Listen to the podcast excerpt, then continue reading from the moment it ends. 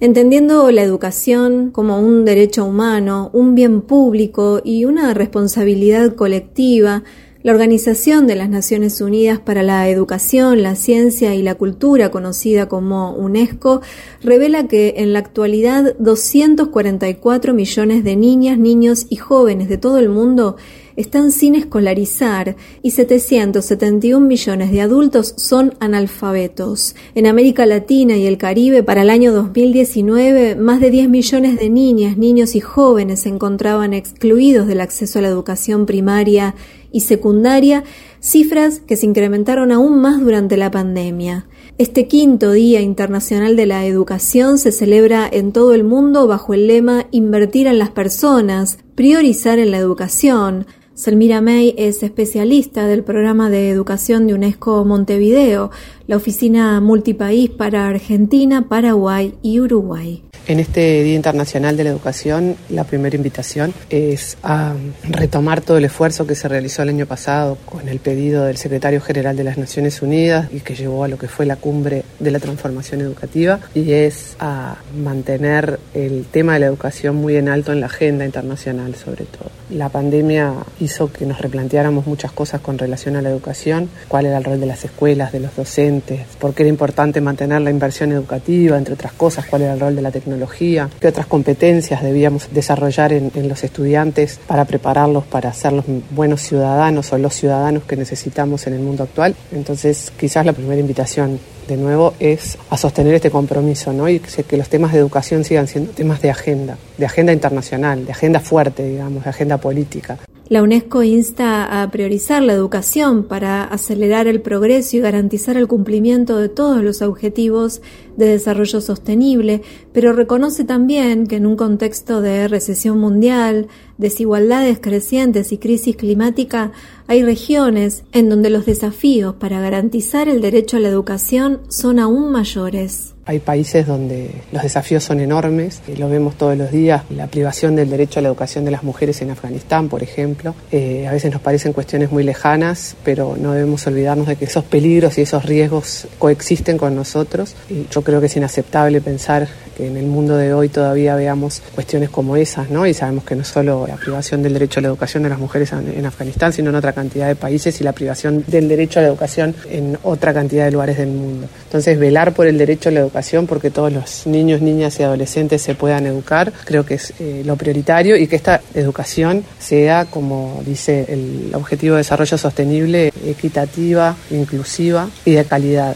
pensar en nuestros países qué es lo que tenemos que mirar, qué ciudadanos queremos formar, para qué, para la vida diría yo, y qué competencias y qué saberes necesitan esos ciudadanos. También la referente de UNESCO Montevideo reflexiona sobre otras dificultades que merecen la implementación de políticas concretas de parte de los estados y los retos a superar en este siglo XXI para garantizar una educación de calidad, inclusiva y equitativa y afianzar una cultura de paz en un mundo cada vez más intolerante y violento. Persisten los problemas y las dificultades en lo que son los aprendizajes fundamentales, lectoescritura, matemáticas, ciencias, a lo que se nos suman eh, desafíos como la incorporación de la tecnología en, el sistema educativo y en la vida, ¿no? no negarnos al hecho de que hoy la tecnología juega un rol fundamental en nuestras vidas y beneficiarnos de lo que nos ofrece, entendiendo también cuáles son los desafíos que eso tiene para el sistema educativo, para los niños, para las niñas para los adolescentes y también para nuestros docentes. Pensar que una educación de calidad no se hace con docentes que no estén a la altura, entonces el rol docente, la carrera docente también es algo que no podemos dejar de lado al pensar en, la educación que queremos en las escuelas que queremos también, no solamente la infraestructura de las escuelas, sino qué significa la escuela en la vida de las familias, en la vida de las comunidades. Y no menos importante también, y que resultó muy evidente a partir de la pandemia, cuáles son esas competencias que hoy el mundo demanda cuáles son esas características que no siempre están presentes y que hay que ayudar a desarrollar, que tienen que tener los alumnos y las alumnas que transitan por el sistema educativo, empáticos, solidarios, capaces de trabajar en equipo, que no es nada menor cuando uno ve cómo el mundo hoy se vuelve cada vez más intolerante, agresivo, y donde afloran eh, tantas crisis, tanta violencia, ¿no? No solamente es una cuestión de pensar en, las competencias para un futuro desarrollo laboral, sino realmente pensar en formar ciudadanos que sean capaces de construir cultura de paz, como, como viene diciendo la UNESCO desde hace tantos años.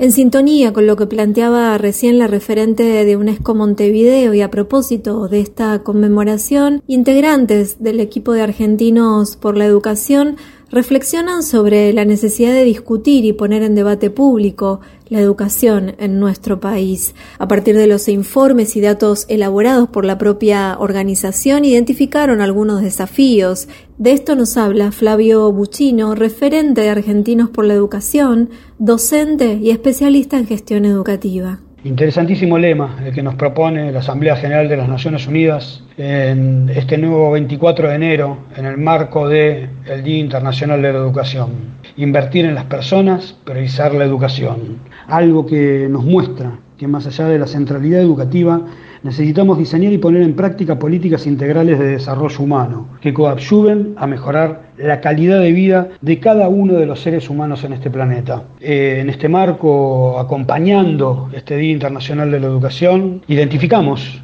10 desafíos que tendríamos que tener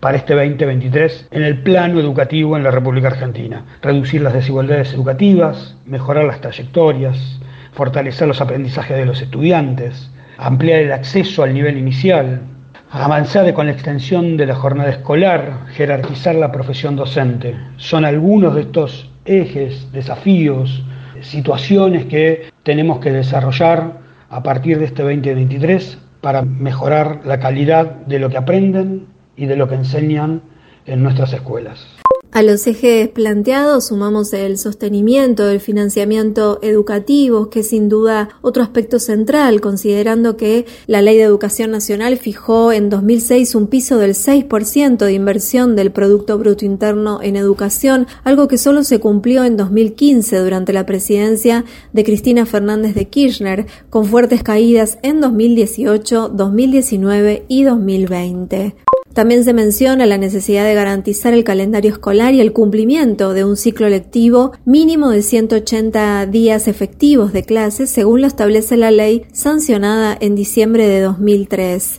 consolidar el Sistema Nacional de Información Digital, habilitar espacios de participación para familias, son otros de los ejes advertidos por referentes de la organización Argentinos por la Educación a propósito de la conmemoración por el Día Internacional de la Educación. Yo creo que es un lindo día para que continuemos reflexionando sobre la educación, para que no dejemos nunca de posicionar la educación en el ojo público, en la mirada pública, y bueno, por eso también agradezco esta oportunidad. Selmira May es especialista del programa de educación de UNESCO Montevideo, la oficina multipaís para Argentina, Paraguay y Uruguay. Contenidos y memoria histórica.